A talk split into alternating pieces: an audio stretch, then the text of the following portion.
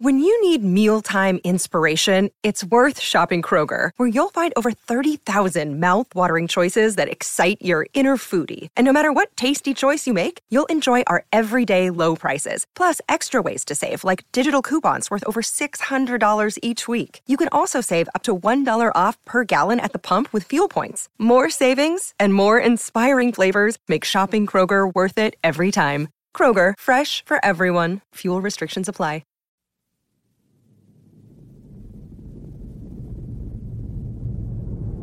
It is the year 2005. The treacherous Decepticons have conquered the Autobots' home planet of Cybertron.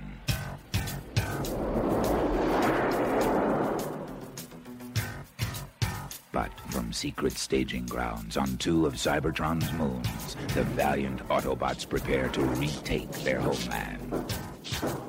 Megatron must be stopped, no matter the cost.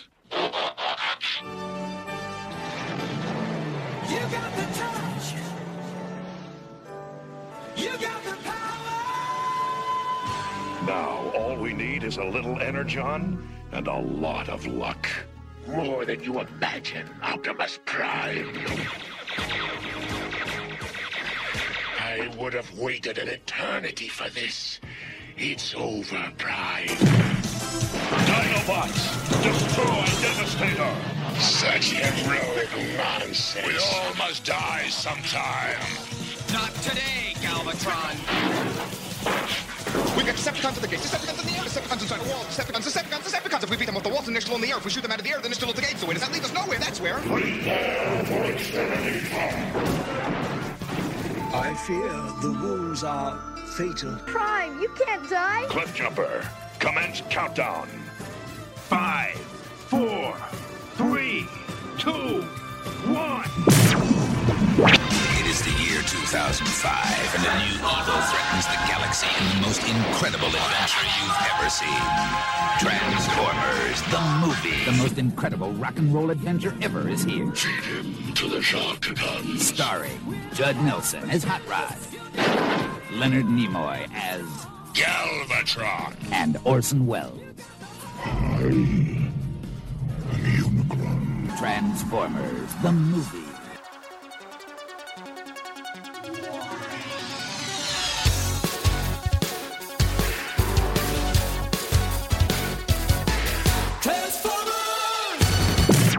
Hello, you're listening to Rock and or Roll. I'm BJ, and this episode has been in the works for a while. So the Transformers, the movie is a $6 million animated film that came out in 1986. It was co-produced and directed by Nelson Shin, who also produced the original Transformers television series on which the film was based. The origin for that series was a line of toys produced by Hasbro, which were vehicles that transformed into sentient robots. You're probably familiar. The Transformers the movie featured a fascinating cast doing the voice work. We've got Eric Idle of Monty Python fame, Judd Nelson, most famous for The Breakfast Club, Leonard Nimoy from Star Trek, Casey Kasem, famous DJ and the voice of Shaggy on Scooby-Doo, Robert Stack, the host of Unsolved Mysteries, and the film marked the final roles for both Orson Welles, who died the year before its release, and Scatman Crothers, who died months after the film's release. The Transformers the movie also spawned an amazing hard rock soundtrack, which is the focus of today's episode. On this episode, you will hear my conversations with Stan Bush, who wrote and sang The Touch, Vince DiCola, who wrote the song Dare, which was sung by Stan Bush, and Vince also wrote the score for the film, and members from three bands featured on the soundtrack. Jerry Best, the bass player for Lion, who recorded a heavy metal version of the Transformers theme. Ernie Petrangelo, guitarist and songwriter from NRG, responsible for the killer track Instruments of Destruction. And Larry Gillstrom, guitarist from Canadian heavy metal band Kick Axe, who were credited as Spectre General for the soundtrack. And they contributed two songs, nothing's gonna stand in our way, and hunger. I unfortunately was not able to speak with Weird Al Yankovic, whose song Dare to Be Stupid is the last song on the soundtrack, but let's go through the track listing kind of in order here and get the inside scoop from the men who were involved in creating this awesome soundtrack, song by song. You got the touch. You got the power.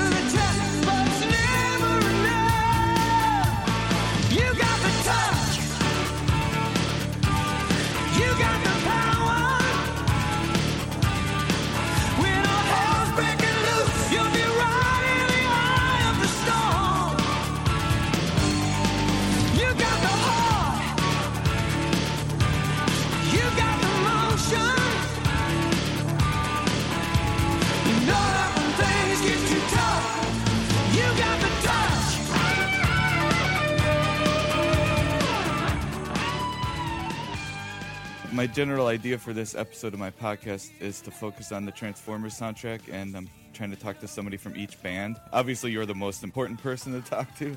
So until I heard back from you, it was like, I didn't know if I was going to be able to do this episode or not. So I was very glad to hear back from you. Oh, no sweat, yeah. I've been reading interviews, and it seems like I would think maybe you're sick of talking about it, but it seems like you're not, you know? No, it's cool. I really love the whole thing, the brand, the association with the brand and everything else. You know, I mean, it's been really cool to be involved in the Transformers conventions and whatnot, and the fans are incredible. You know, it's just really neat. It's a fun thing. You know, to be associated with. Yeah, it must be. Yeah, I'm a huge fan of this kind of music, like what they call AOR, you know. So yeah. I got you. Me too. I'm kind of stuck in the '80s, the '70s too. I mean, I love this stuff. Yeah. I was 12 years old when the Transformers the movie came out, so it was a big deal. I remember it was a big deal at the time. I remember going to see it in the theater with my brother, and I think my brother was the one that got the soundtrack tape. And we really loved it. And I still, love it to this day. I still will listen to it all the time. So Scotty Brothers put this out, and then the next year you had an album with Scotty Brothers, and Lion also had an album. So did you get signed to Scotty Brothers before you became involved in the soundtrack, or was your involvement in the soundtrack, is that what led to the record deal? No, it was Scotty Brothers got the thing placed with Transformers.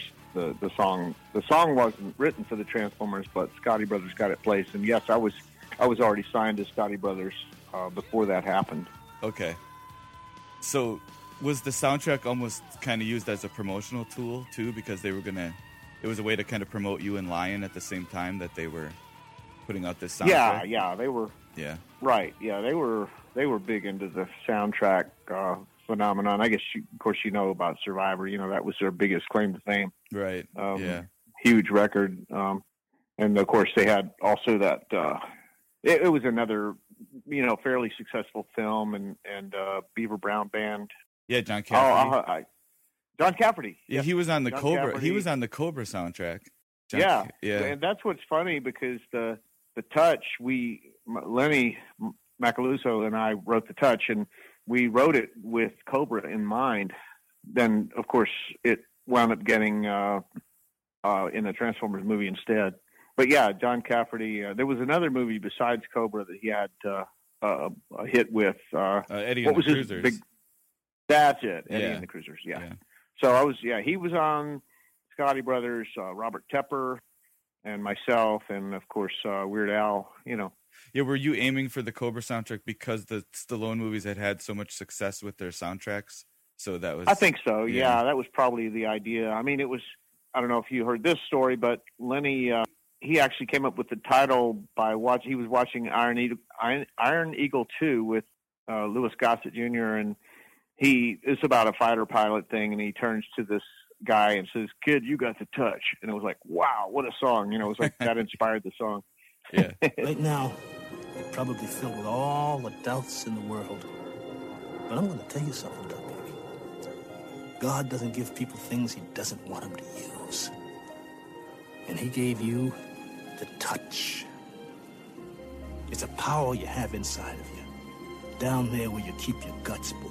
Well, so I was looking at the writing credits on Boulder, and I think you only co-wrote one song on that. So then... Yeah. The other guy, Bob Harris, was the main singer and the main writer in that band. And I was kind of like, you know, second fiddle in a lot of ways in that band. But we formed in Colorado, and then that band got signed. We were in Boulder, Colorado, and we got signed to Elektra, and that's when we moved to L.A., and we did the one record and broke up after that. The other guys in the band all got the gig being Warren Zevon's backup band after the record came out, and they went off to do that. And then I started I got a chance to do a solo project, you know, with the mastering engineer from Elektra Records. We were doing kind of nights and weekends to do the secret album project. And that's what wound up getting me the deal with CBS back then. So it's kind of a cool little thing. It just worked out that way. I never really set out to be a solo artist, but it's just kind of how it came about. Yeah, well, in the time between Boulder and when your album came out in 1983, that kind of music had really kind of spread and become popular, right? Yeah. So that you made that shift, because Boulder doesn't really sound very much like that. I guess there's certain elements of it, but you definitely made a big shift. Yeah. On your... Well, Boulder was a very... It's funny because that band, before we were called Helix, and we were in Colorado for like almost 3 years before we went to LA, but that band and the early stuff we did was like more jazzy, you know. It was like we were trying to be Steely Dan or something, you know. It's like just all over the map. But then we started trying to move more towards the rock thing, and that Boulder album was kind of a mishmash of stuff, you know. But it was a weird time, you know. That was the producer was like a weirdo, and you know, he got fired. This same thing that happened with my first solo album. The head of A&R got fired before the album came out, so nobody promoted it, you know. Oh, you hear that story so many times. yeah, you get caught in the politics, you know.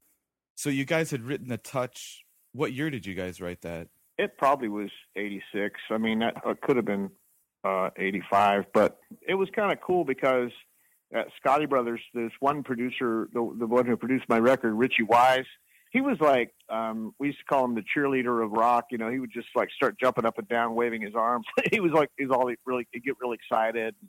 He told me, he said, "I want to make the greatest rock and roll album ever made." I mean, he's just like that huge, you know, amount of like confidence and all the stuff. And "Love Don't Lie" was a great song. That was actually the song that got me signed to Scotty Brothers when Richie came and heard my showcase at one of the studios here in L.A. It was soundstage things, you know, and they came and it was like, he just fell in love with that song and was like, "I'm sorry, I'm really diverting here from your theme. Go ahead, and you keep us on track, okay?"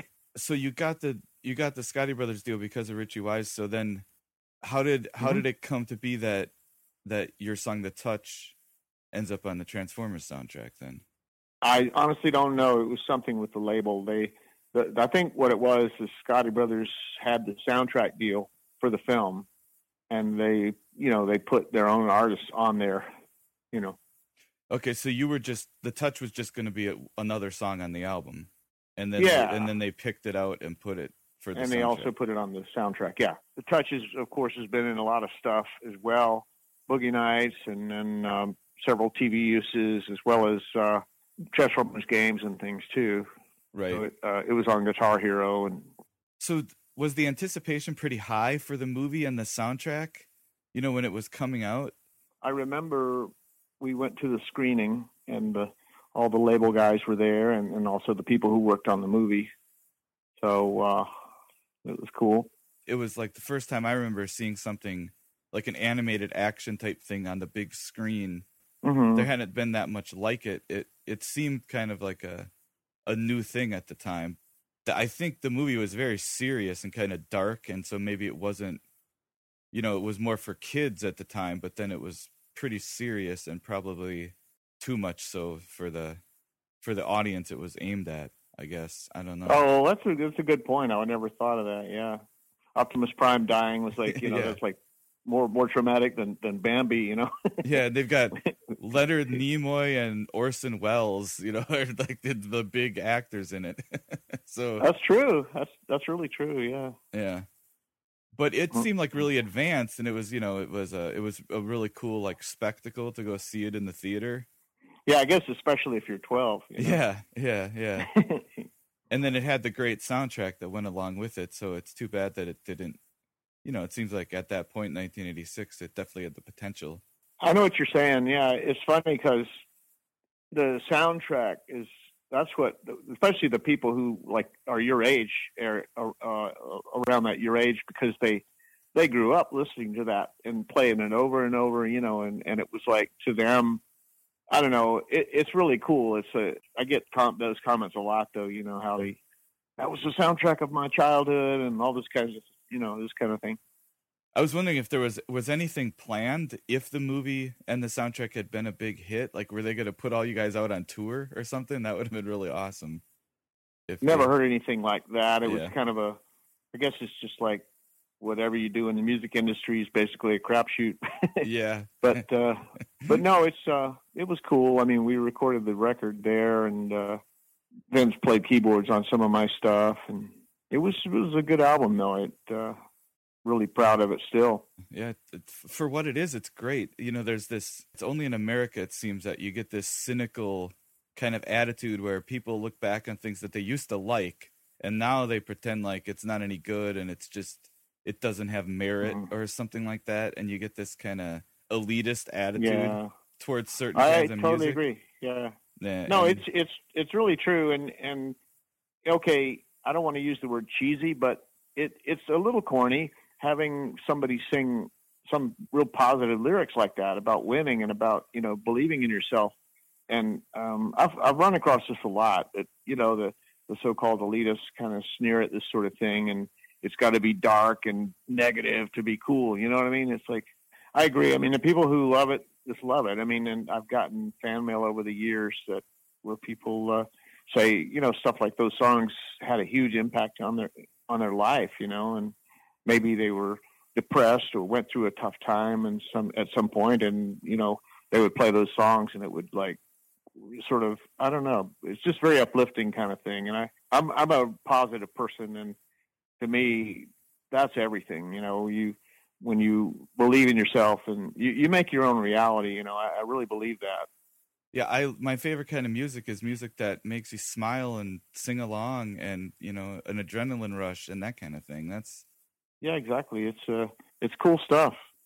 Yeah, so I can remember going to see Boogie Nights, and when Mark Wahlberg starts singing that song, I just was immediately like, oh, that's the song from Transformers. And I was actually working at a record store at the time, and I went to work like the next day, and I special ordered the soundtrack because I hadn't heard it in so long.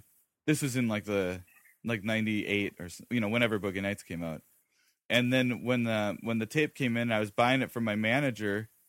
He's like, "Oh, I remember this. I have the touch on VHS." And then I was and then I remember saying to him, "Have you seen Boogie Nights?" Okay, Dirk, you ready? Yeah, I was born ready, Nick. Let's go, man. Dirk Diggler demo. Keep the vocals up. You got the touch. Take 7. Excuse me, Reed.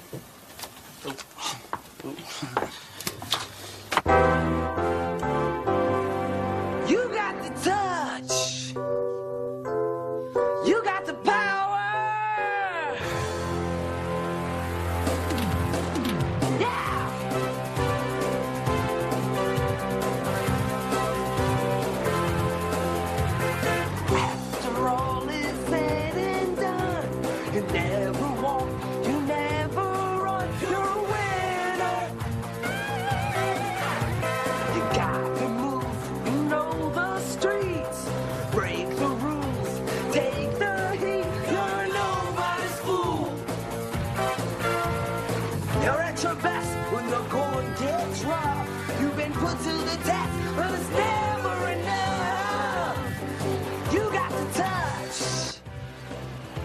You think the bass is taken away from the vocal?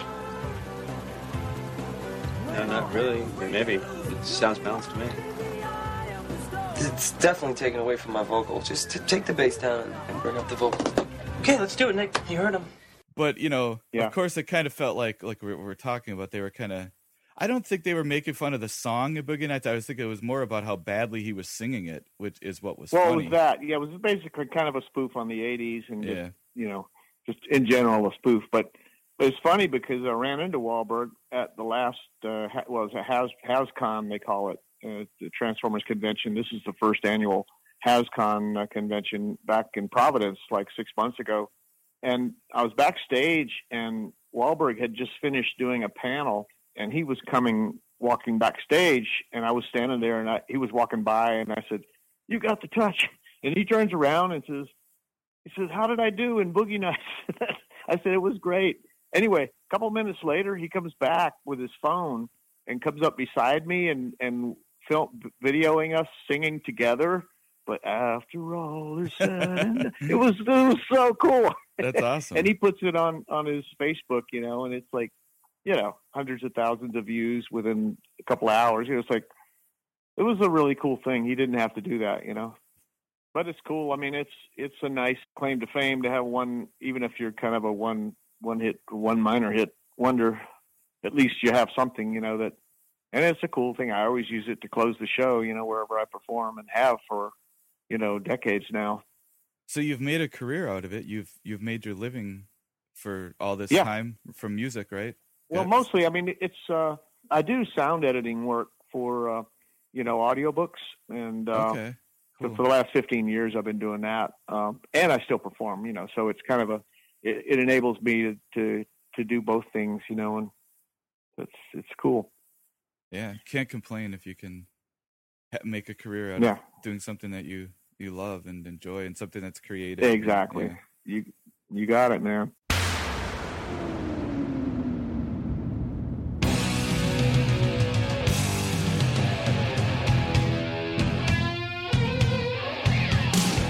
Iron birds of fortune, I'm pricked by the sky. Cloudy revelations, unseen by naked eyes. Of torments will penetrate the sphere.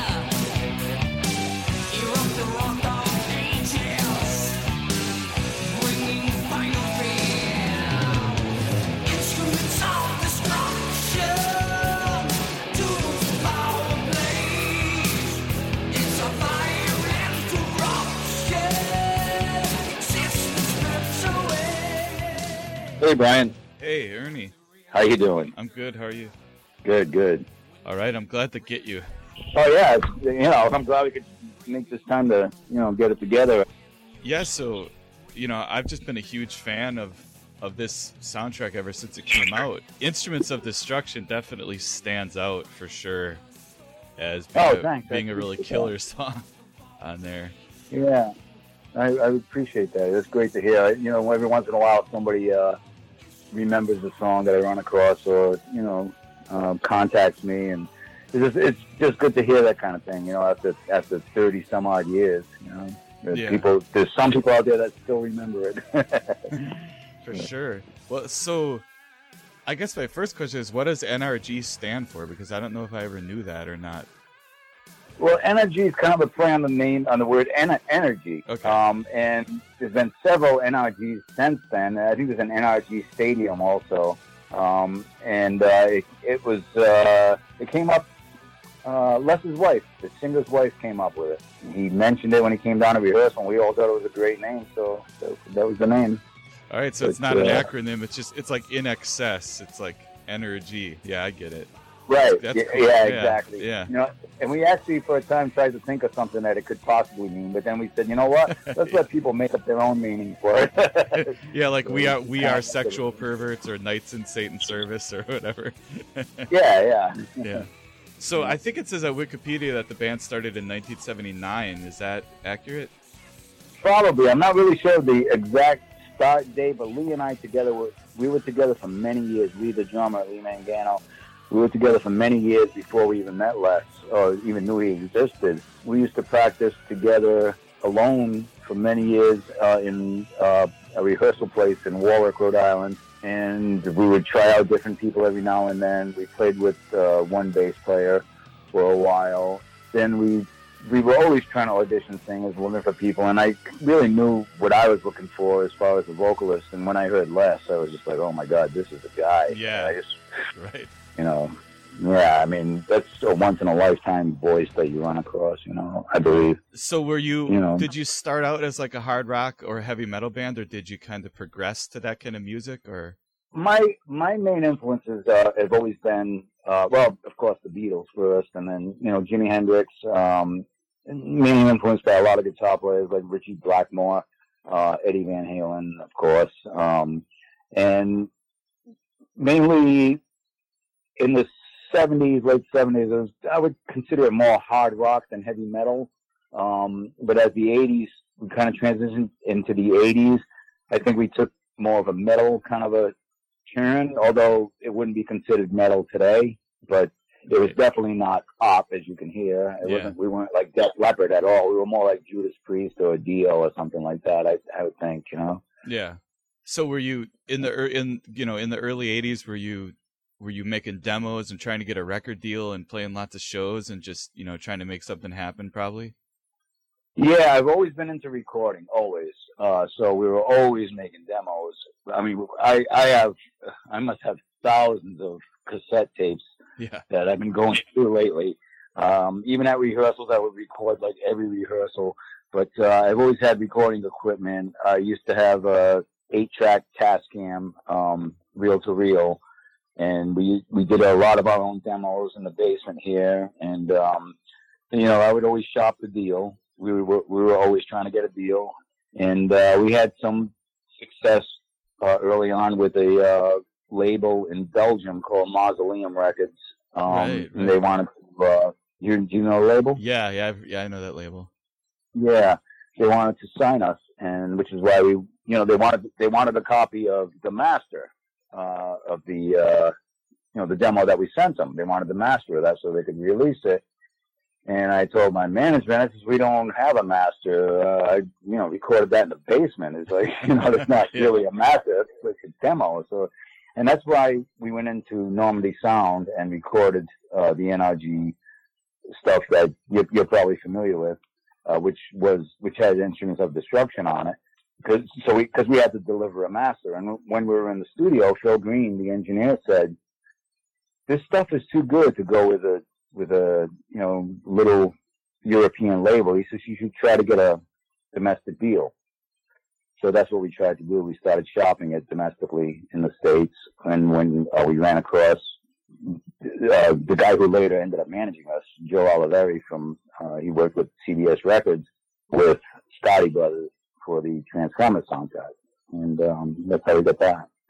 But the song had actually been recorded, I think maybe a year or two before Scotty Brothers even heard it, and they actually stopped production of the movie because the song fit so well in the movie. They said, this song is perfect for this movie. Right. And, you know, so they halted production of the movie just to put the song in it.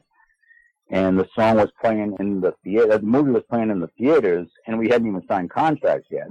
So, yeah, that's how quickly everything happened, you know. Wow. Yeah, but you know, it was pretty cool. It was a great time, you know. It was, you know, one of the best times of my life, really. It was awesome. Yeah. So you had a manager, and he was shopping it around, and he ended up getting it included on this soundtrack. So was the hope that you were going to get a record deal with Scotty Brothers and release an NRG album through them? Yeah, we were actually talking to, I had a few meetings with CBS Records. We were talking about getting deals, and my manager wanted to get us the best deal, of course, and he was actually friends with Ben Scotty. Ben Scotty, I guess he used to play with the New York Jets or something. Mm.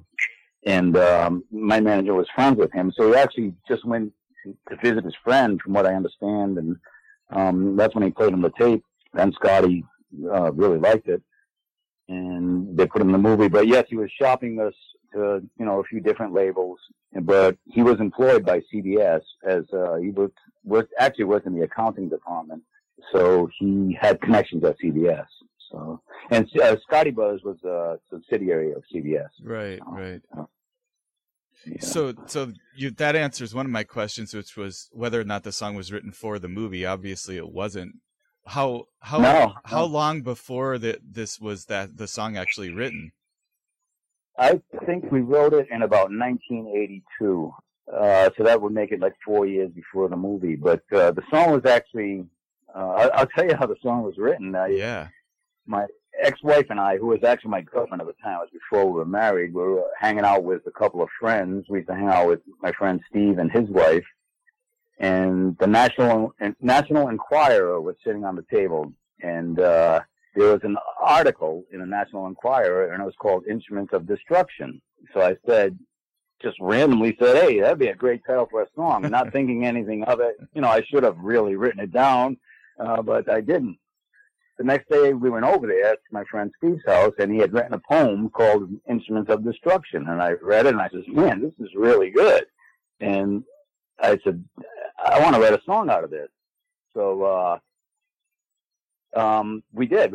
Right then and there, we just came over my house here, and I had a studio in the basement. So we just started working on a song. Me, my friend Steve, who wasn't even a musician, and my ex-wife, who was my girlfriend at the time. We just started weed whacking the words and, you know, making it into a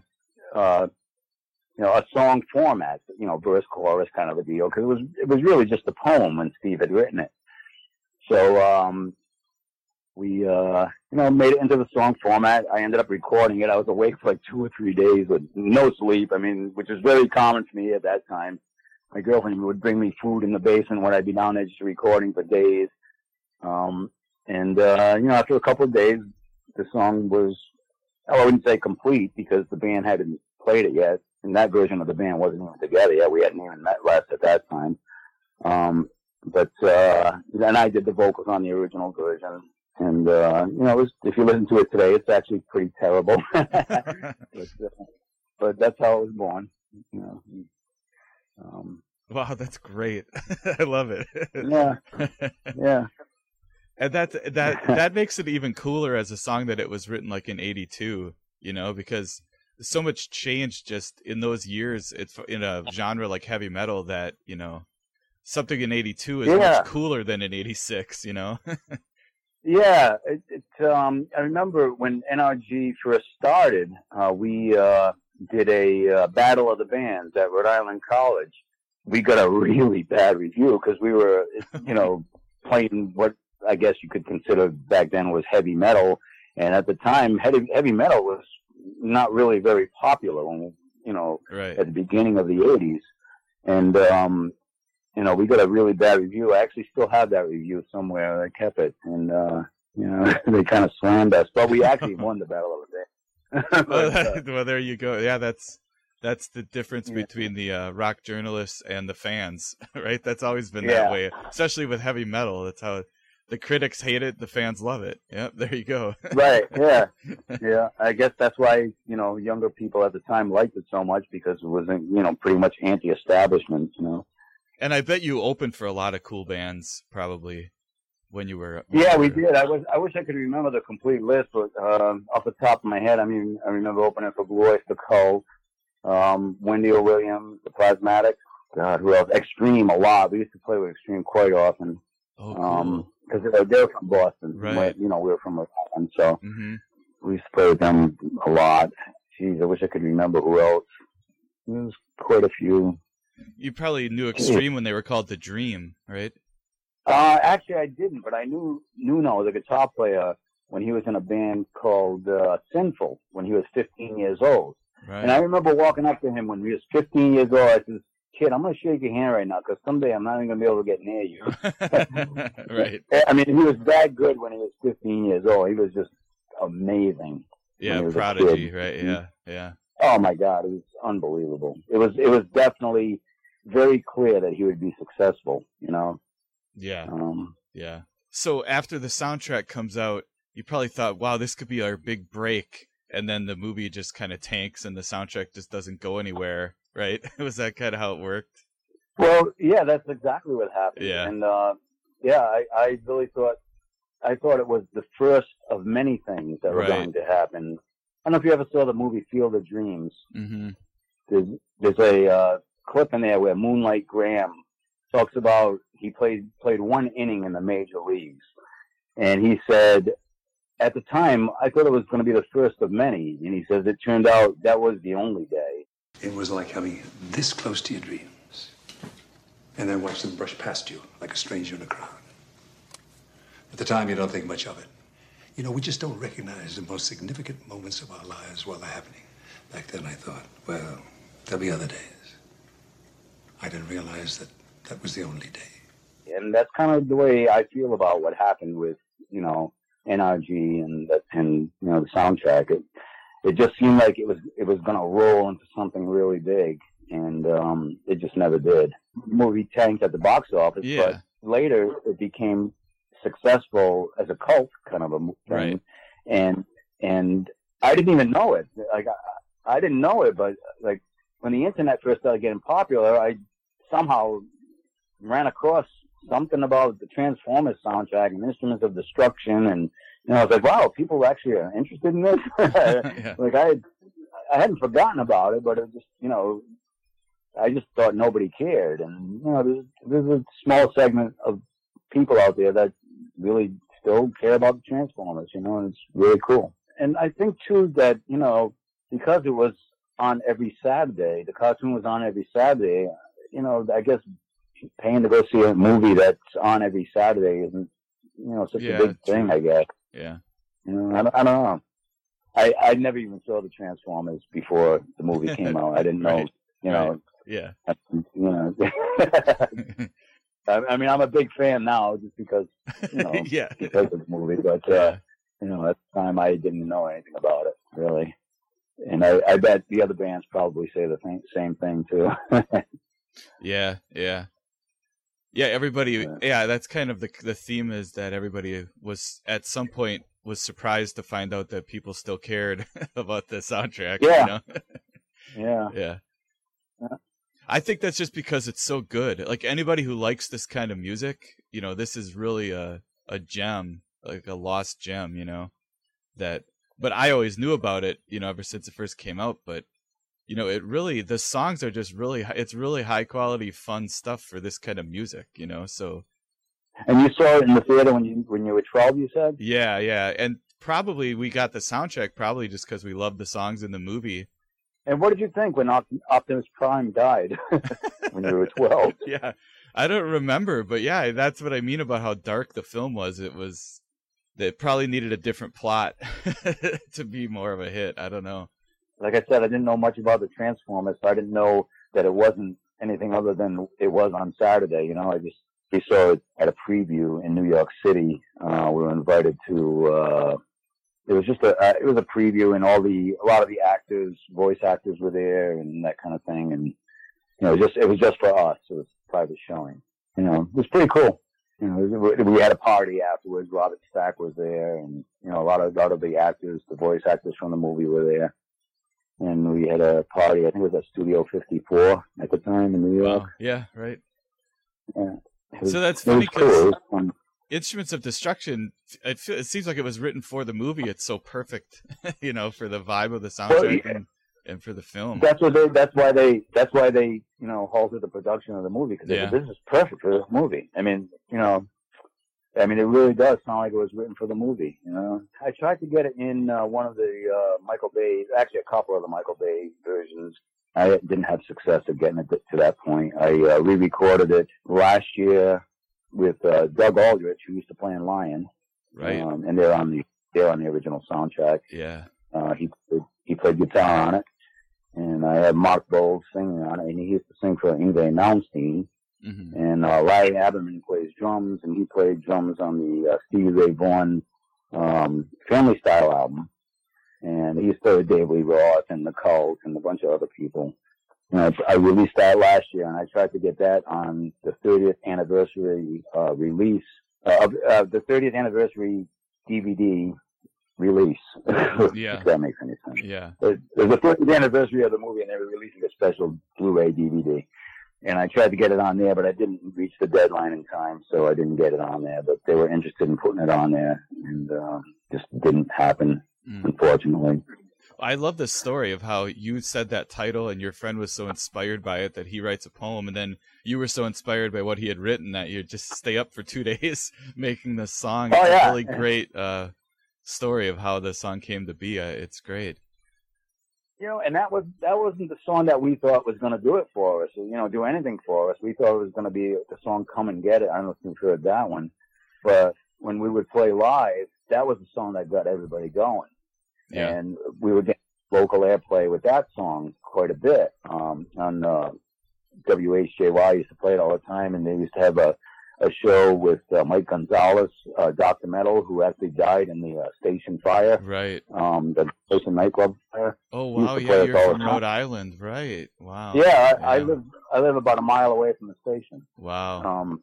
So yeah, you must have played there a million times. Yeah, I played there, I did sound there, I hung out there, all my friends were always there, you know, it's just, you know. Wow. Very unfortunate thing. It's, oh, you know, God, everybody... Yeah. Yeah, I still can't believe it. I was actually living in Nashville when it happened. Oh, okay. And I was at a party that night, and I came home about 4 or 5 in the morning, and there was a message on my answering machine. That was before cell phones, before I had one anyway. And, yeah.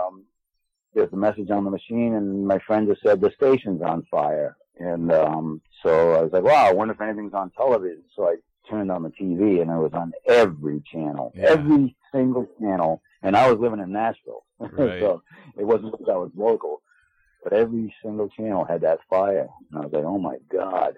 And, you know, so I called my mom and dad right away, and my father answered the phone, and he never answers the phone, you know, ever. He doesn't answer the phone, and he was like, yeah, your mother's been up all night crying. You know, it's just really, really sad. Oh, horrible, you know? Yeah.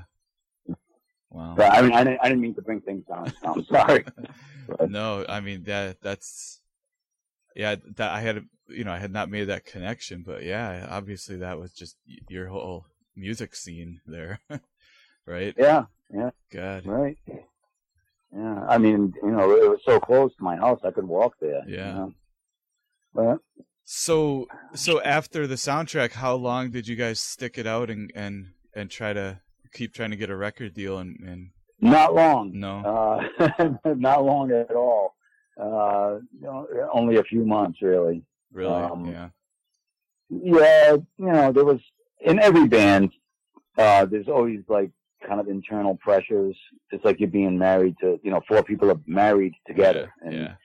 You know, and because it's such a creative environment, I think it makes tensions run very high because you're really... dealing with your deep emotions when you're dealing with music, you know, so it's really hard for 4 people to make things work. There was definitely some personality conflicts in the band, and unfortunately, they took their toll on us, you know, and it just wouldn't stay together long after, you know, which is very unfortunate. I had hoped that we would stay together at least long enough to have some kind of success. Because I always knew that we could do it. And there was never a doubt in my mind. Yeah. Especially when I first heard Les's voice. I was like, that guy, you know, that's... And you haven't even heard his best stuff. You know what I mean? That guy could really sing. Right, right. And, you know, I knew he was a star. I just knew it. You know, I think we disbanded way too soon. I think it... I think we could have had some kind of success. I mean, we wouldn't have been the Beatles, I'm sure, but we're certainly good enough to have some kind of success, I believe. You know, was part of it the letdown of the soundtrack not being a big seller that you think contributed to that, or we, at that point we were happy to have that going on, and we did have other things that were on the horizon. Like I said, we were actually talking with record labels and stuff, so. There were things to look forward to in the future. So I think that the soundtrack would have just been a stepping stone to the next step. Yeah. You know, I really believe that we definitely would have had some success.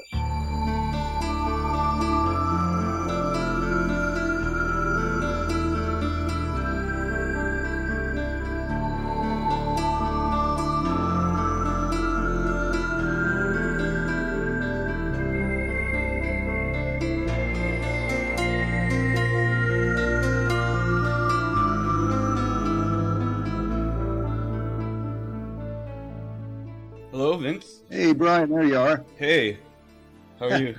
I'm doing good. Just working hard. Yeah. Do you get sick of talking about the Transformers soundtrack? Oh, boy, there's a great question. And nobody ever asked me that question before. No, you know what? I don't, actually, because I can't believe how good it's been to me after all these years. Yeah, there's... How many Transformers conventions are there? Is that a pretty common thing? Well, the only one that I've been to is BotCon, but I know there are several others, and I think there are several even in Europe. And I think I was invited to one in England at one point. And I don't think they could work it out, but yeah, there's several. It's amazing to me. Wow, yeah, that's interesting. I didn't really know that there was that much of a... that Transformers had some kind of almost like a Star Trek or Star Wars type fan base going on. It's pretty amazing. I mean, when I first went to my first BotCon in 1997, it was, 11 years after the movie came out, and the organizer of that convention said, you probably don't realize how many fans you have for your score for that movie. I said, it's 11 years later. The movie was in and out of the theaters in 2 weeks, and that was the last I heard of it. He says, oh, no, it's got a big, big cult following. And I went there, and it was like, I was a big celebrity, and it was very otherworldly, but it was extremely nice. Yeah. It must be crazy to find something like that out that you didn't really even know. No, I mean, you're dropped into this world where you didn't know there was any attention being given to this subject, and all of a sudden, there's lines going around the block for fans coming into the convention and coming in to get autographs and pictures taken and all that stuff. It's very strange, but just, I've been to like 5 or 6 since then, and they've always been so welcoming to me and to Stan. And like I said, we did this over 30 years ago, well over 32 years ago. So the soundtrack that Scotty Brothers put out, did you get involved because of your association with them through Rocky IV, or how did you get involved with the Transformers, the movie? It was through Rocky IV. They, producers of Transformers, came to me, and they had listened to the Rocky IV music and watched the movie and said, I know it's 2 different genres, but we really think your musical style would be great for our movie, even though it's not, a live action, Rocky type movie. But would you be willing to submit a demo? And I put a demo together based on some information they gave me. And I don't know if you're familiar with that story. There's a piece that I submitted called Legacy, and it had like a hero and villain theme and some battle music and some peace music at the end of the piece. And I submitted that as a demo to Transformers, and it got me the job, but oddly enough, I didn't end up using any of the music from that piece in the movie. But that's how they came to me as a result of hearing my score to Rocky IV. And so do they give you a copy of the movie somehow, and you watch the film and are inspired to write the music? Is that how that works? I tell you what, Brian, I wish it was that case. I was given what they call storyboards and to write.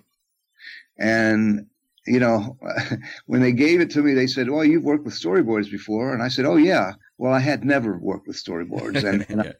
And I really never want to again, because it's just, it doesn't really inspire you.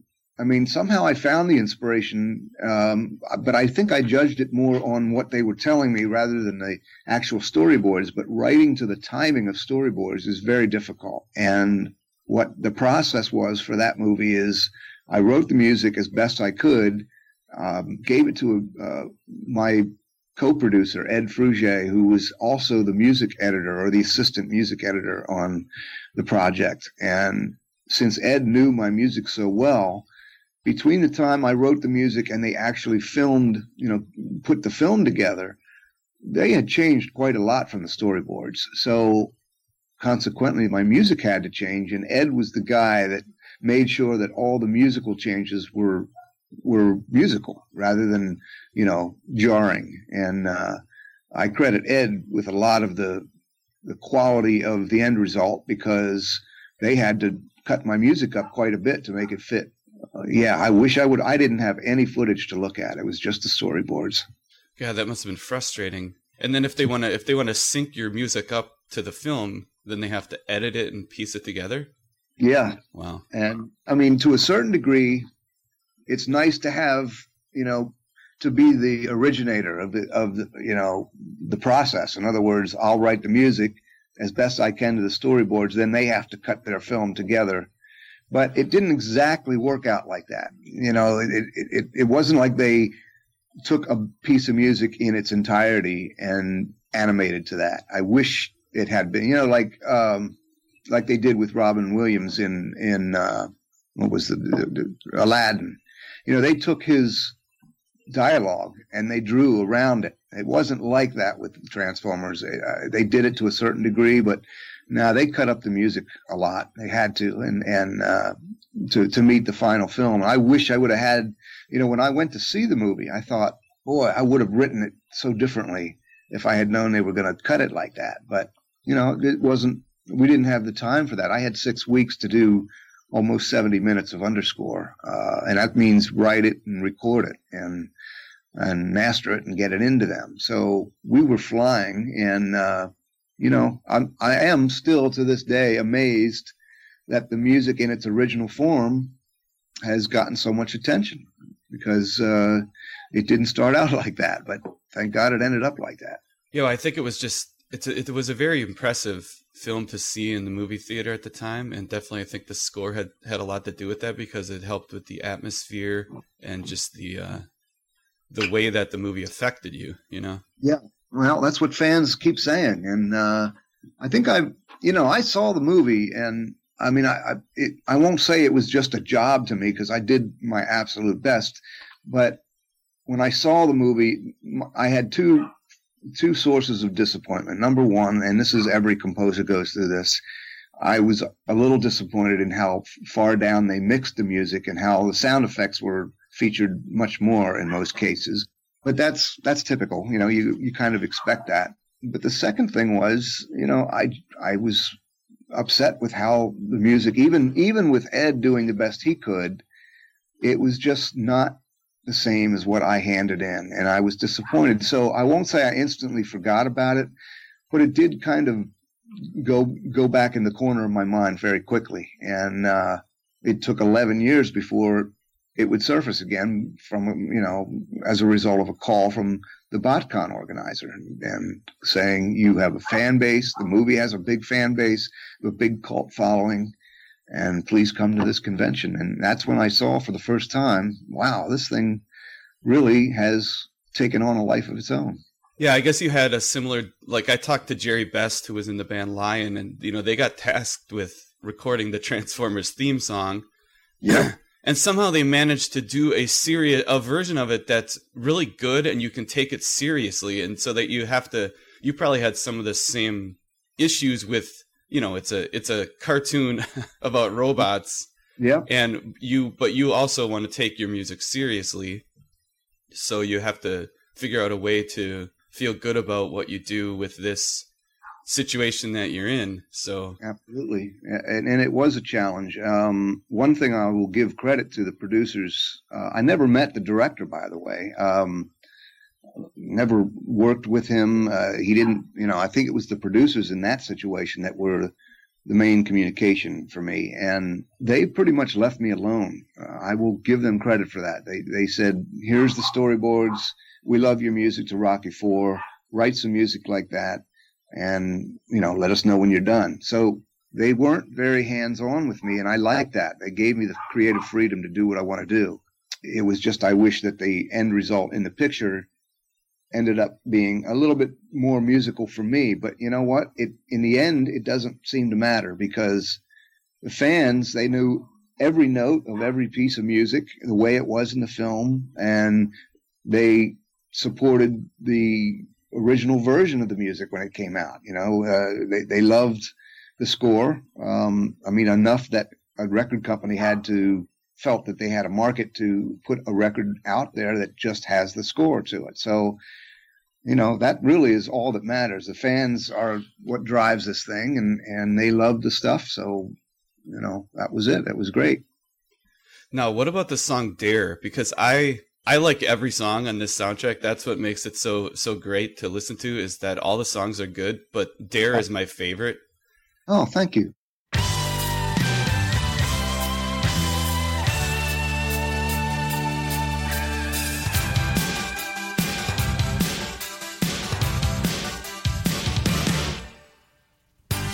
Sometimes when your hopes have all been shattered, there's nowhere to turn. You wonder how you keep going. Think of all the things that really matter and the chances you earn. The fire in your heart is growing. You can fly if you try, leaving the past behind. Heaven only knows what you might find.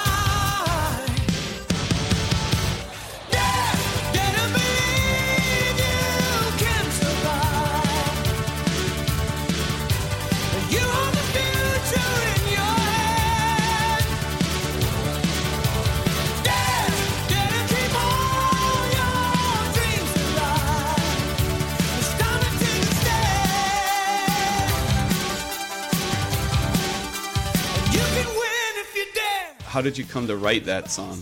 You know, if memory serves, they came to us and said, we have all these other songs. We need one more song, one more vocal song. And I know you're the instrumental score composer, but do you write vocal songs? I said, I absolutely do. And they actually, let me go back and correct that. They knew that I wrote vocal songs because I had Hearts on Fire in Rocky IV. And they said, would you consider writing a vocal song for Transformers? I said, absolutely. And I came up with the music to that fairly quickly, again, because I had to do everything quickly in this thing. And it was kind of the middle of the process. I had worked with Scotty Brothers Records for Staying Alive, and that was in 1983. So I had a connection with them. I was recording the music in their studio. And, of course, one of their artists was Stan Bush. So I wrote this song, and they chose Stan to sing it. It just worked out that the range I was writing to was perfect for Stan, and he killed it, obviously. Just, I loved his performance on it. And we submitted it. My friend Scott Shelley was the guitar player on a lot of my score stuff, starting back with Staying Alive. And he worked on all Rocky IV with me, and he did all the Transformers stuff with me. Well, he's a lyricist as well. So I said, Scott, do you want to, give it a go and write the lyrics to this? And he came out with a lyric, I think, in a day. And we gave it to Stan. A guy named Richie Wise at Scotty Brothers produced Stan's vocals on the song because they had worked together so much and I had never worked with Stan before. So we basically gave them the instrumental track that we put together. And Stan put his vocals on and the film production... and the record company loved it. And so you say that Scott wrote the lyrics. Was that to a melody that you wrote, or did he come up with the melody? Yeah, no, I came up with the melody, and Scott came up with all the words. Okay. Yeah, that's such a great melody. It's such a great song. I really love it. And yes, Stan did a great job too. He did a wonderful job.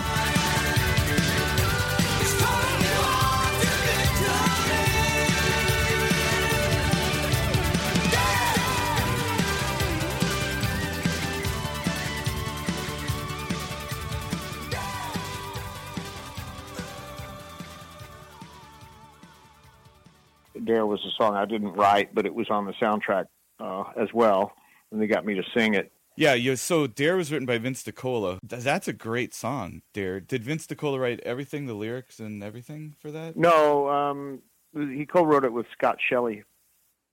Oh, who's Scott Shelley?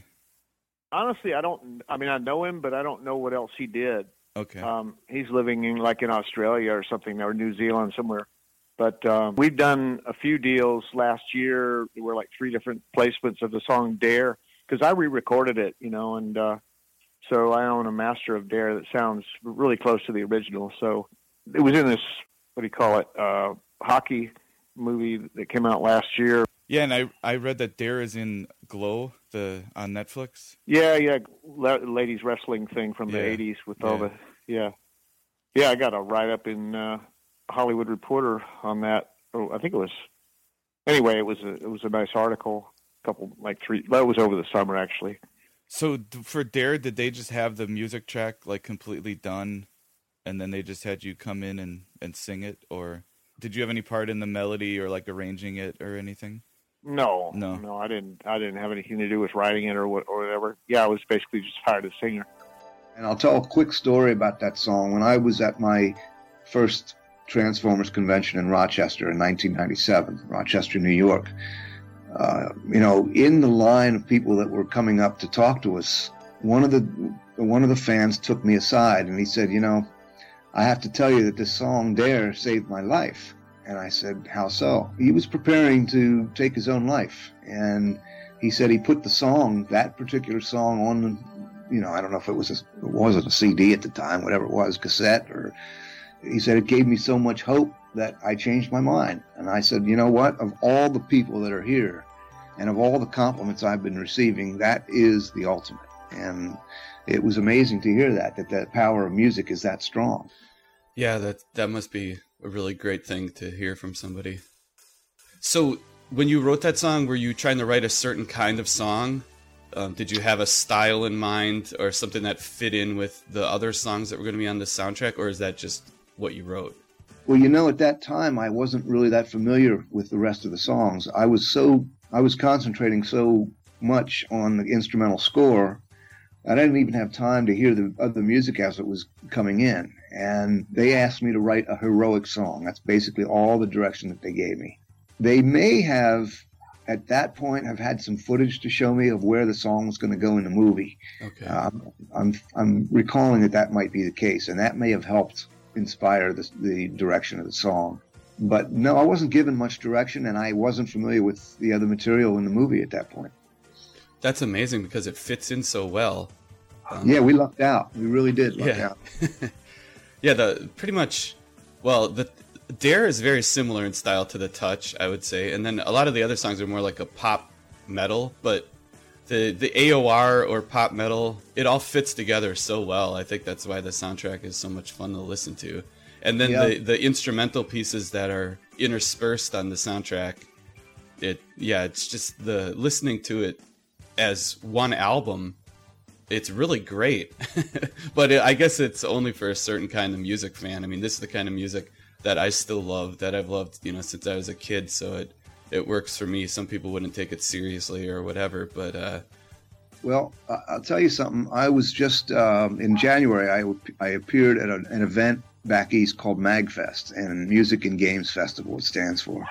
And there were 20,000 people at this convention, much larger than any of the Transformers conventions I've been to. And I was asked to perform about a half hour of score music, of my music at this event. And I thought, even when I got there, I said to that organizer, I said, are these people really going to know who I am and the music? I mean, this isn't a Transformers convention. This is a video game convention. And I've only had a couple of scores of video game music so far. And they said, you'll be surprised at not only the number of fans that will be here, but the number of composers that are here that have cited you as one of their biggest sources of inspiration. And I was very knocked out to see when I came on the stage, January 6th, I believe it was, there were a lot of people in the audience that were very familiar with my music, and not just Transformers, but Rocky IV, even though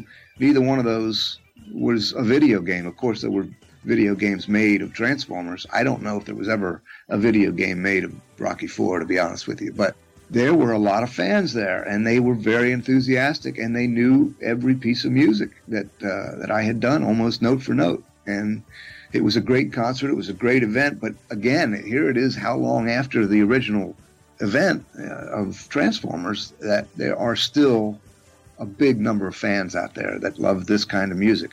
And I was also pleasantly surprised to hear there were 40 bands at this event. Apparently 400 bands a year vie for position in this thing. And they pick 40 bands every year. And I got, it's like 3 days around the clock, and I got a chance to go into the concert room and hear some of the other bands, and it's that same kind of music, and people are loving it to this day. So, you know, if I needed any validation of that, that event certainly showed me that there's still a great market out there for that kind of music. Yeah, it's just about taste, and I mean, I guess there's a lot of nostalgia that goes into it too for a lot of people. Yeah, sure. So you didn't have anything to do with any of the other songs that ended up on the soundtrack for choosing them or anything like that?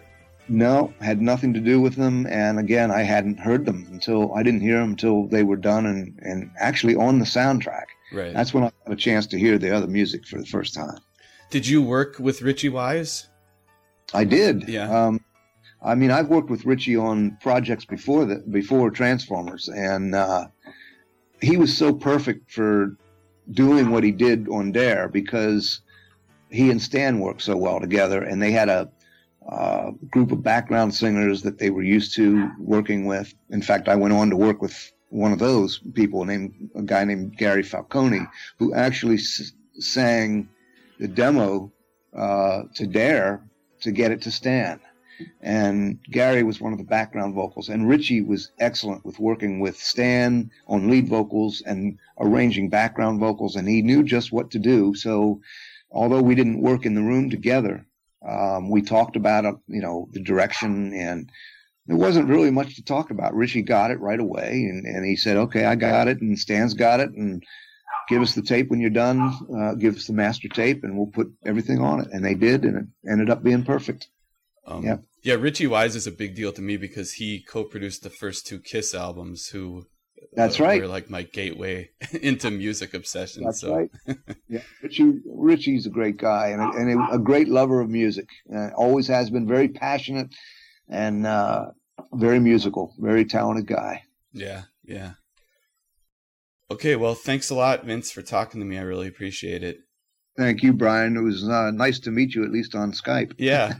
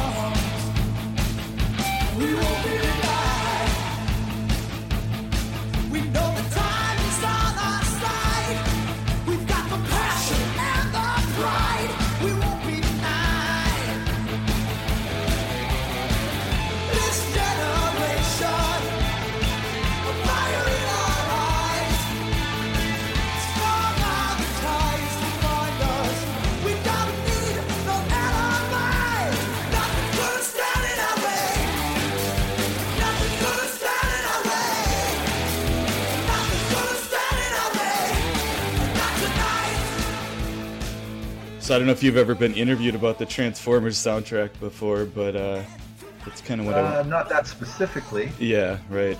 Well, there's a lot of interesting details that go into it, especially the name change, which to me it seems like they must have wanted you to have a more family-friendly band name. Was that the reason that you went by Spectre General?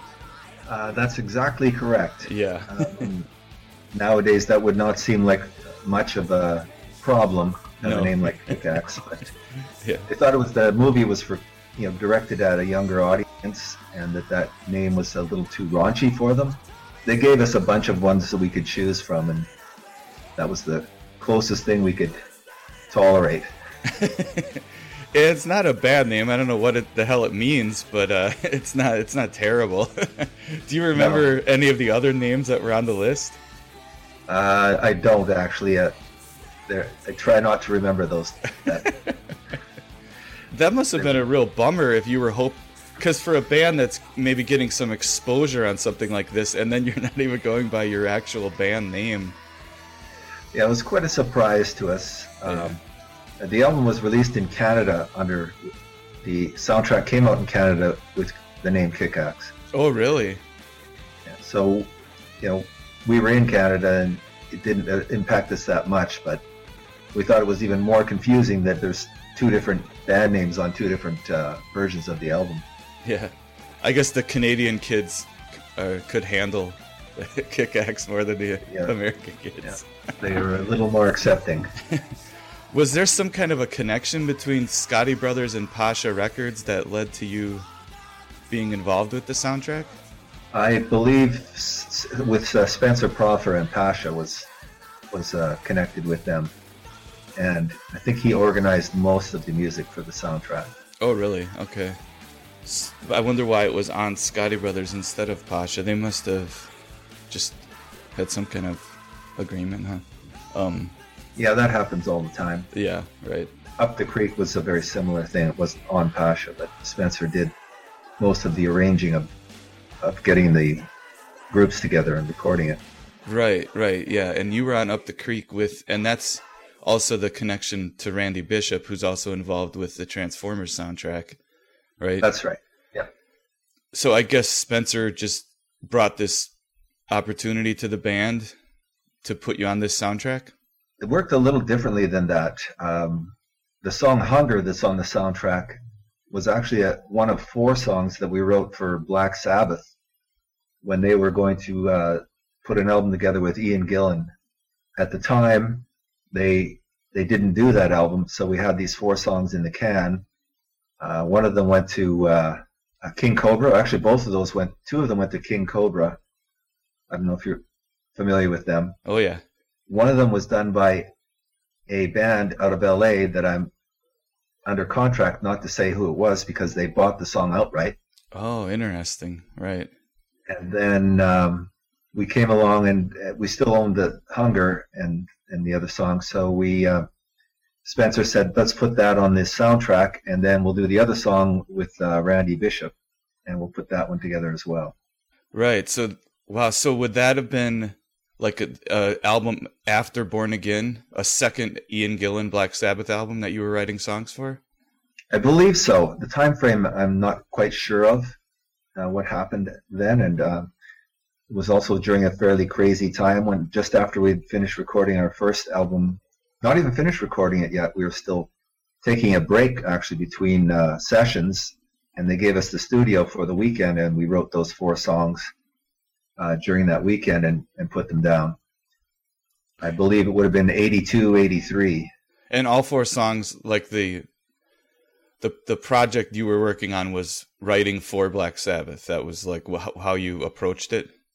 Yeah, they were going to do this album with Spencer and Pasha, and then it didn't happen. Oh, wow. That's very interesting. That's cool. Yeah, because listening to Vices, it doesn't seem like Hunger would have really fit. Or even Welcome to the Club. It seems like, so you kind of were writing not with Kick Axe in mind, but just more with a, maybe you were... Just a little harder edge. Yeah, and, right.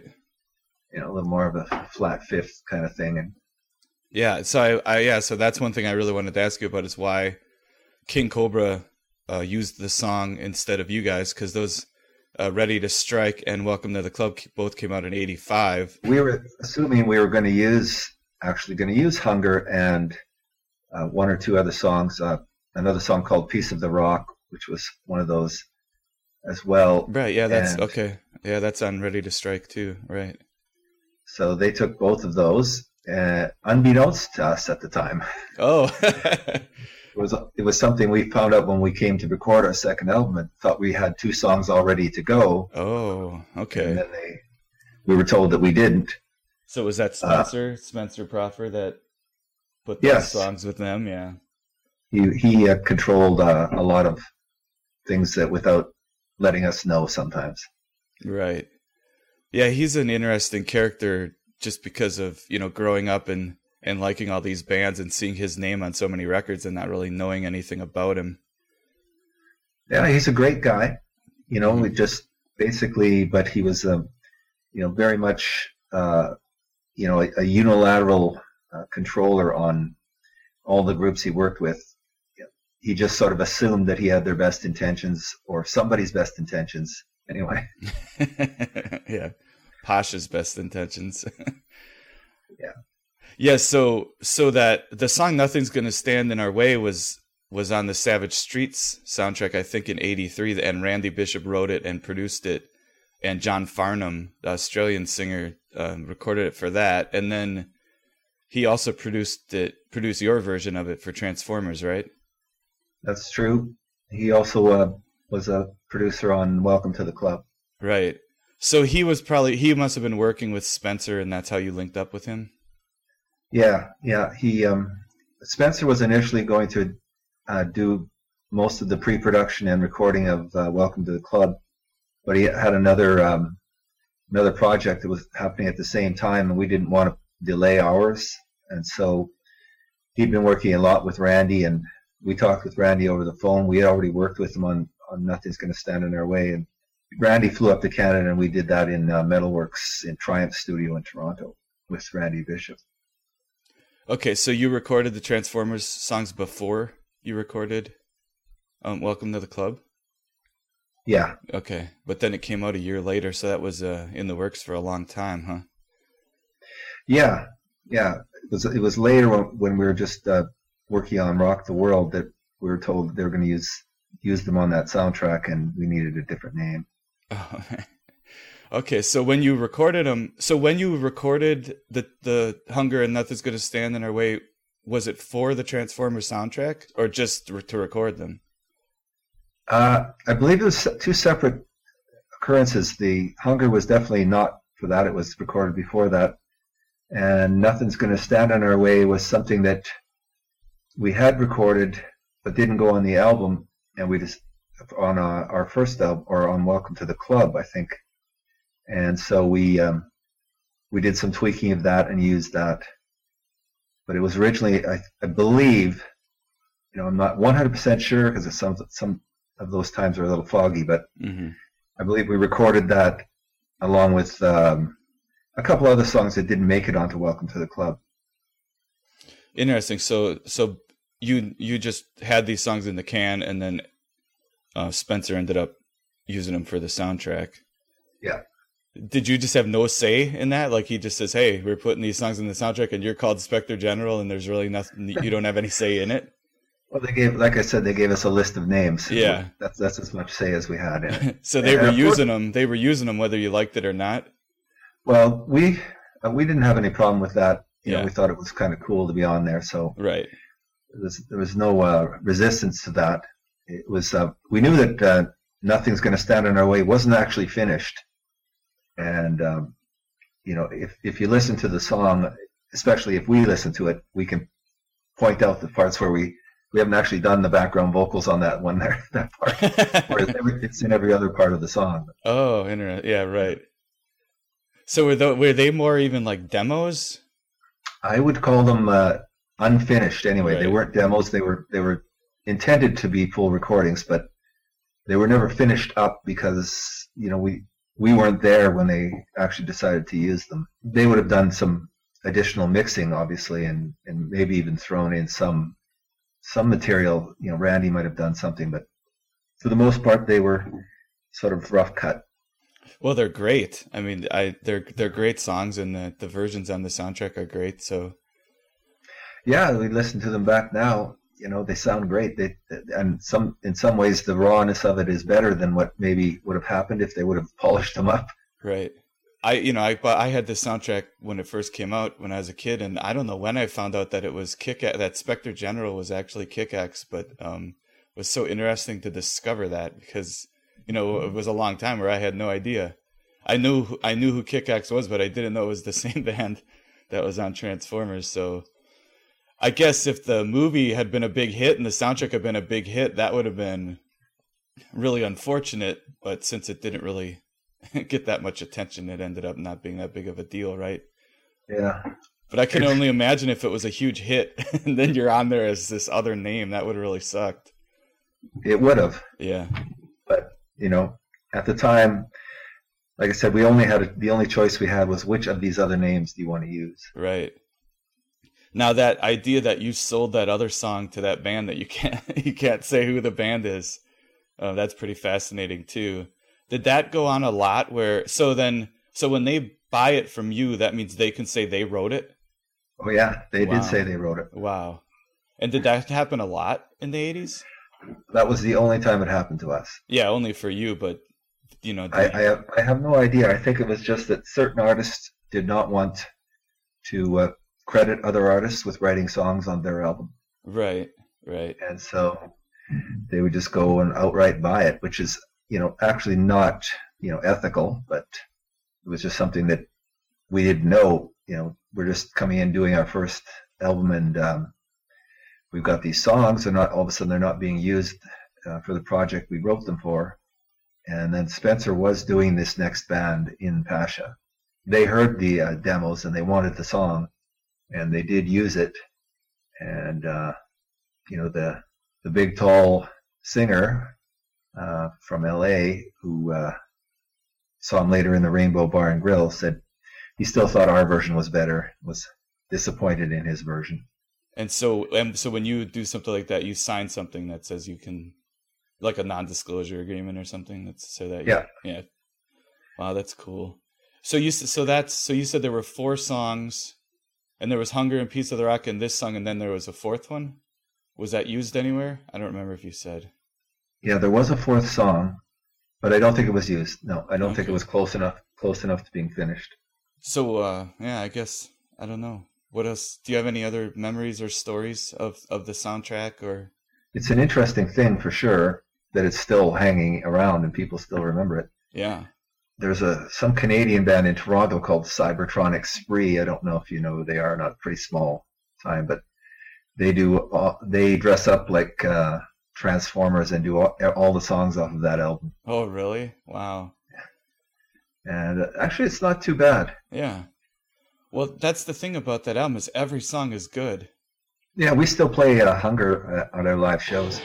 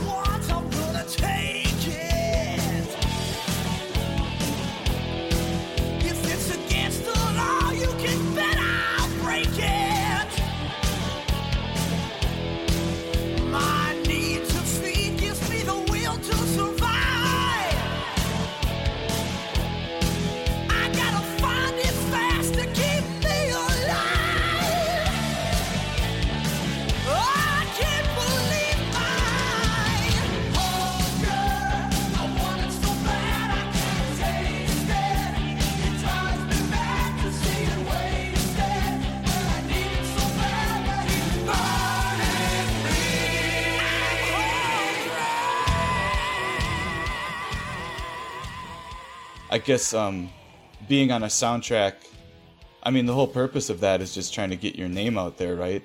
And then, so when you're Spectre General, that doesn't really help. But no, it doesn't.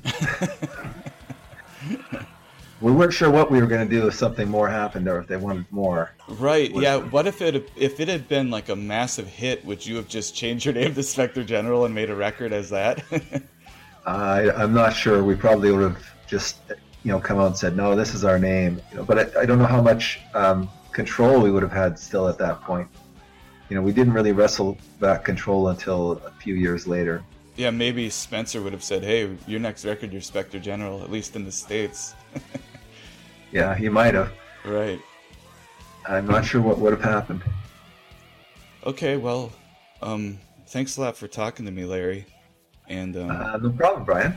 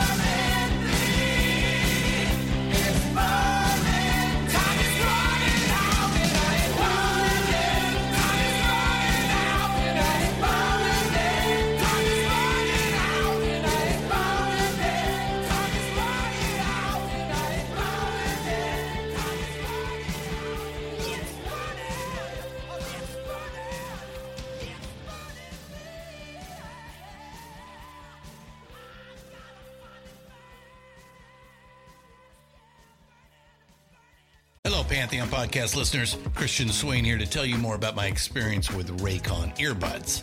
Our family now has 3 pairs of Raycon earbuds around the house, and my wife just grabbed a pair of the Headphone Pros to replace some headphones from a company that was double the price. And yes, she loves them. Now, if you haven't pulled the trigger on a pair of Raycons, or even if you have, but you're in the market for another pair because they're just that good, well, now is the time to check them out because they just launched their upgraded model of the best-selling everyday earbuds. With Raycon's upgraded everyday earbuds, now you also get active noise cancellation, ergonomic design, and multi-point connectivity that lets you pair with 2 devices at once, new quick charge function, 3 customizable sound styles plus awareness mode, available in a variety of vibrant new colors to complement any and all skin tones. I even have a pair of earbuds in a cool green color. I have tried just about every earbud known to humankind, and these Raycons are fantastic. Seriously, if you've been wanting to check out Raycons, there truly is no better time. You're going to ask yourself why you didn't check them out sooner, and Raycon offers a 30-day happiness guarantee. So what are you waiting for? Go to buyraycon.com/Pantheon today to get 20% off your Raycon order, plus free shipping. That's right, you'll get 20% off and free shipping at buyraycon.com/Pantheon. buyraycon.com/Pantheon. Hey folks, Stefan Shirazi and Renee Richardson here from the Metallica Report. And we are proud members of the Pantheon podcast family, where the best of music and podcasts unite. We've got something pretty cool for you. We're giving away an exclusive Metallica merch package worth over $250. That's a whole lot of Scary Guys, Skulls, M72, and other sought-after Metallica swag. And we've made it easy for you to win. Follow and share the Metallica Report, and you're in the game. Go to pantheonpodcast.com/Metallica, enter your email, and hit that button to be entered to win. And just like that, you're eligible for our monthly exclusive Metallica merch package. And guess what, rockers? You can enter every month, so just do it. And while we love our global brothers and sisters, the lawyers won't let us ship outside the U.S.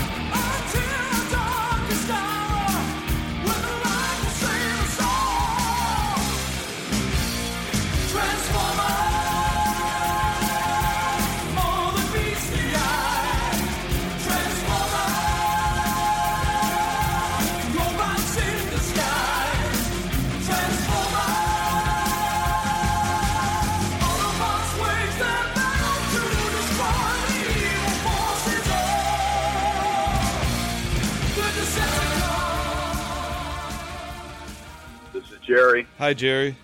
Hi, it's Brian. How are you? I'm doing okay, Brian. What's going on? Oh, not much. Thanks for talking to me. Yeah, no worries. So, like, Stan Bush had the same story where he signed a deal with Scotty Brothers before he was going to be on the soundtrack. Was that the same thing with Lion? Did you sign with Scotty Brothers and then they asked you to contribute to the soundtrack? Yes. Okay. Do you remember how you were asked to contribute, or or how it came to be that you did the theme song for the movie? You know, it was 31 years ago, but from what I recollect, Lion was getting pretty big in Japan, and Scotty Brothers, you know, they had a few different distribution deals, you know, before they had Sony. Back then it was CBS, actually. They had a deal with Atlantic, and they had just come off looking for a new distribution, and so they finally got CBS. But I believe it was the Japanese record label, Pony Canyon, who had said, you know, we're coming out with this animated, you know, film that was already had traction in Japan and was, there was notoriety there. So they were looking for, you know, rock bands to get on that soundtrack. However, I think Vince DiCola's on that too, isn't he? Yeah. Songwriter kind of guy, and he put together some things, but as well as Stan. Anyway, and I believe it was Pony Canyon who had suggested to Scotty Brothers, you know, you should try to get Lion to play on this. Okay. Yeah, and you had your Power Love was only released in Japan, right? And then that's correct. It was an EP, which wasn't a full thing, and it cobbled together some tracks that we had. Previous, one included that was, I think, on Friday the 13th, part 15 or something. And that was part of that Power Love EP. And then Power Love was re-recorded for the Dangerous Attraction LP. Right. Was the original idea just for you to include some song on the soundtrack, and then eventually it ends up that you're doing the theme song? Do you remember how it came to be that? I don't necessarily remember that, Brian. I just know that that idea was planted to us. You know, this is 1986 because the LP hadn't been recorded yet and didn't come out until 87. Right. So this was a prelim kind of to what we were, you know, our full length record. The Transformers, that is. And I don't necessarily know if there was any master plan that, Lion, do the theme song or what have you. If I remember correctly, I think, you know, my manager had, you know, floated the idea to, you know, do this track and kind of rev it up a little. That's how I seem to recall it. And then when it got recorded, I think the way it turned out, it sounded pretty good for them enough to say, okay, let's you know, use this as a theme. Do you remember the process of turning the theme into like a heavy metal song? Did the band spend much time rearranging it and rehearsing it, or was it pretty easy? Yes, we did on both accounts. We rearranged it as well as rehearsed it because it only had basically, from what I recall, the, you know, one verse maybe, and then, you know, the kind of the hook, you know, the Transformers line more than meet the eye, you know. So we had to stretch it into I want to say like a 3.5 minute, maybe 4 minute song. We rehearsed over at Mates over in North Hollywood to get that to where it was. And I remember going over that song one day a few times, and then we recorded it, and it happened very quickly because the band had already done the pre-production on it. And it's funny, you know, it was 1986, so it was a different time, but when you were presented with this, did it seem like a challenge to turn it into a song that wouldn't seem kind of ridiculous? Because in the end, I think it's really great. I think it turned out really great, but it must have seemed like, how are we going to do this and not seem silly? I think you got the right idea, Brian. I mean, here we were, you know, a rock band, you know, a hard rock band just coming out. And I seem to remember that it seemed like a novelty and kind of like a one-off the way it was explained to us. And, you know, there was a challenge because it, you know, wasn't really fitting kind of the batch of songs that we had at that point that we were going to, you know, record for the the next record there. And I think Cal did a really good job with the lyrics. I mean, looking at the storyboard and trying to, with those, the names of the, characters, as well as, trying to fit that into into verses and actually sing about it. You can hear there's some technicality in there in some of the arrangement. I mean, there's a bit of breaks and stuff that, that it just didn't exist prior to us getting it, so it was really Lion's interpretation of the theme that had already been written, Yeah. Were you guys pretty happy with how it turned out? Yeah, I don't think at the time, I mean, I think it was just a matter-of-fact kind of business, and I can't seem to recall ever playing that song live because the band enjoyed it so much. Yeah. It was just something at the time that, was presented to us, and we ended up, recording it. But I don't think there was too much thought into, now we got this theme song or what have you, how is this going to affect the band or moving forward, where does this place? I mean, we'd already done soundtrack prior to this with the Friday the 13th. So, and then we also were going to do another soundtrack after this, after Transformers as well, that Scotty Brothers had. So, I think that looking back in retrospect, I think it turned out, pretty good. I believe Richie Wise was the one who produced that track, who had done some of the Lion LP. So, right, yeah, he worked with Stan Bush too. Sure. Well, he was a house producer that the Scotty Brothers knew, and they brought him in for a number of things, I believe. In fact, if you look at that next soundtrack that we had done that the Scotty Brothers did, it was a Chuck Sheehan movie called The Wraith. Maybe you know it, maybe not. Yeah, Marilyn Fenz. It's a very, B, C, or D movie. Yeah.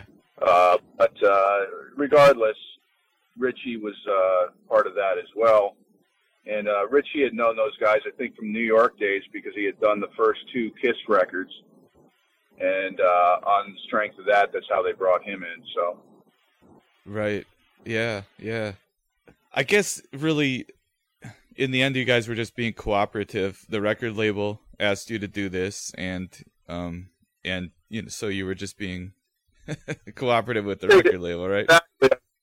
At that point, I believe, there had been a record contract signed. So at least, with Pony Canyon in Japan. So it was a, logical extension of, okay, we have a new band here. Let's see if we can have them contribute and, see how it goes. I mean, I look at the credits on that record and what have you. And I mean, a guy like Stan Bush or even the Vince DiCola or whatever, I mean, they certainly could have done the whole thing because if I recall, there's tracks on there that don't have really lyrics and it's more, they're just written like in a time and space that it's not like a big production like the way the Transformers theme turned out.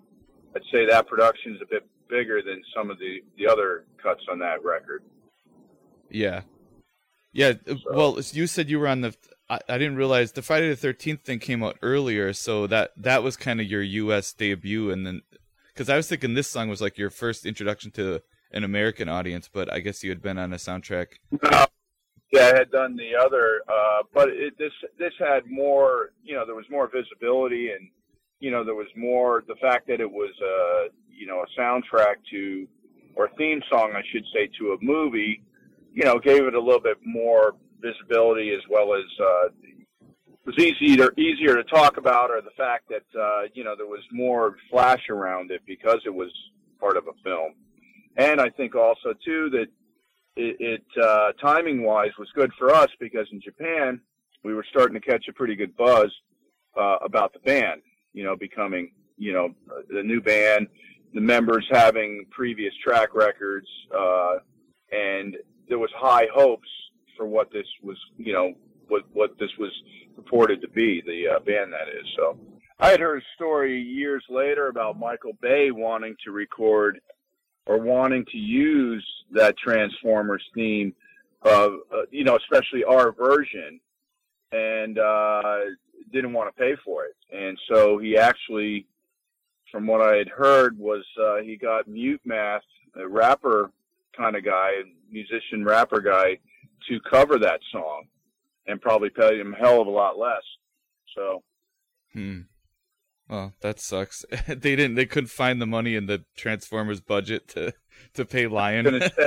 Well, but talking, you know, 200, 300 million to make some of those big blockbuster films. And I mean, you couldn't, you know, spare $100,000 or whatever. I mean, it is what it is, but, you know, I think, the you know, the way it took on, you know, the track in itself to this day, if I had listened back to it, you know, it sounds like the production of the times, and I think it actually turned out pretty good. I agree. I think you did as good of a job as you could have with it, and it seems like it was a real challenge to, like I said, make something that didn't just seem silly, and I think you guys definitely pulled it off. I think it really turned out good. I enjoy it. So cool. Thanks, Brian. Yeah, still people you know, asked me, you know, my website about it, and, you know, how relevant or how non-relevant it is, I don't necessarily know, but it's a part of, you know, it's part of the past and part of my career, so. It seems like it was fun. It was probably fun to do, so. Sure. Well, do you have any other stories you remember relating to the song or the soundtrack or anything? Not necessarily. I mean, I just know that it was done fairly quickly, and I want to say it was recorded at Cherokee, but I might be wrong about that, in L.A. And it was knocked out, you know, pretty much live, which means there wasn't a ton of overdubs on the music. Now, the vocals are a different story. Cal's ex-wife was Victoria. She's on that, singing those choruses. I can recall that. But other than that, you know, it was a while ago, so. Yeah. Okay, well, thanks a lot, Jerry, for taking the time and talking to me about something so, you know, some kind of little piece of minutia from your past. But I really I love the soundtrack, and I thought it would be fun to try to, you know, put together this episode about it. And so I really appreciate, you know, you taking the time to talk to me about it. You got it, Brian. No worries. Hopefully you got some usable bits there. Definitely. And send me a, you know, an MP3 or something once you cut it together. Yeah, I'll send you a link for sure.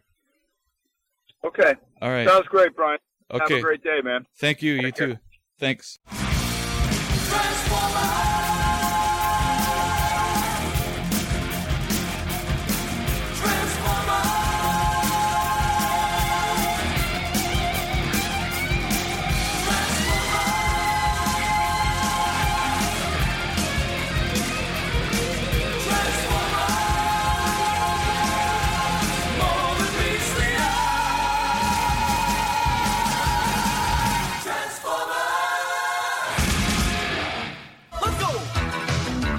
In June of 1985, Weird Al Yankovic's third album, Dare to be Stupid, promptly struck gold, just like its Grammy Award-winning predecessor, Eat It. We're all waiting for you. Let's go. I've always been a huge Devo fan. They've always been one of my very favorite groups. And every once in a while, I do what I call style parodies. I will do a song which is not a parody of a particular song, but it's an original that's very much in the style of a particular artist or group. Dare to be stupid. And I played the tape for Mark Mothersbaugh back when it came out, and he seemed to enjoy it. He was like, wow, that's a really cool synth sound. I wish we could get that. I was in shock. It was the most beautiful thing I'd ever heard. And he seemed to enjoy it. He could have been lying, but I don't know. He sort of re-sculpted that song into something else, and I hate him for it, basically.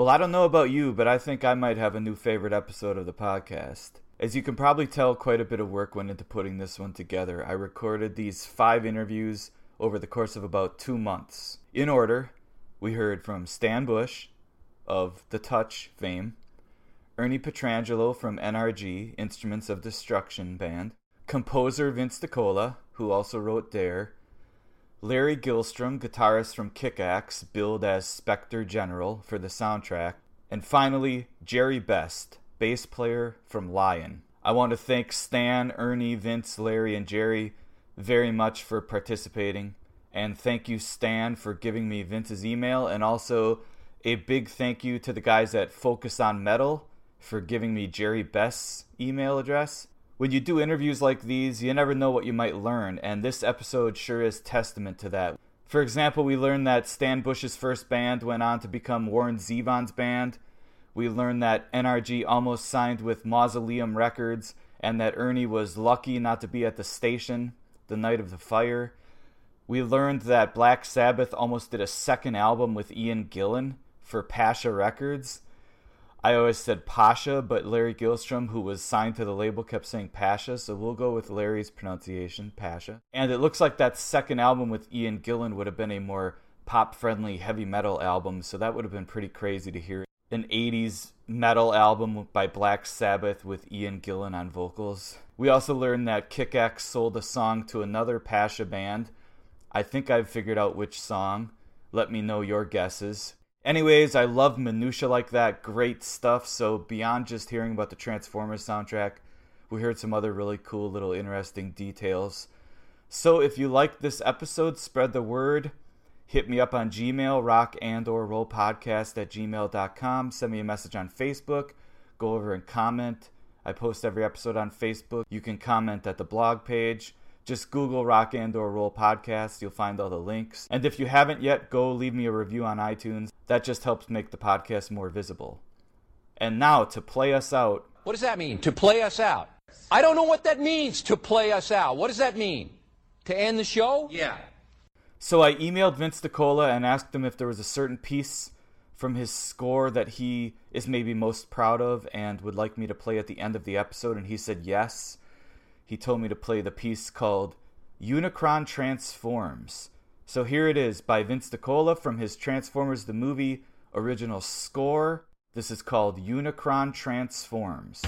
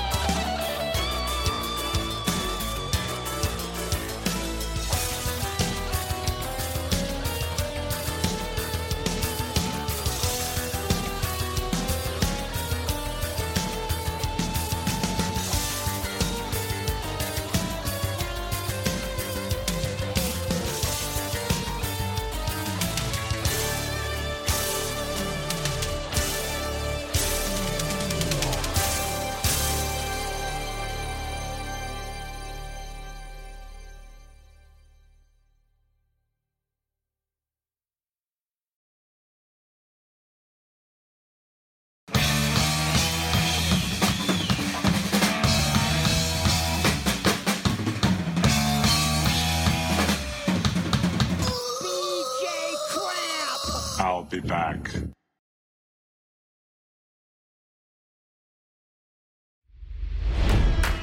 It's NFL draft season, and that means it's time to start thinking about fantasy football.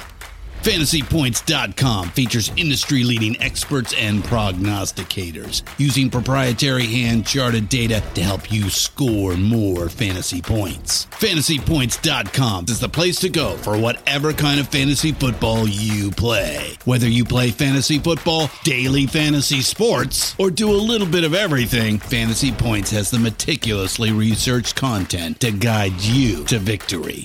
And why wait for the fall? Fantasy Points also covers the new spring football league, the UFL. Join the guru, John Hansen, Scott Barrett, Joe Dolan, and other massive names in the fantasy football universe with an exclusive offer.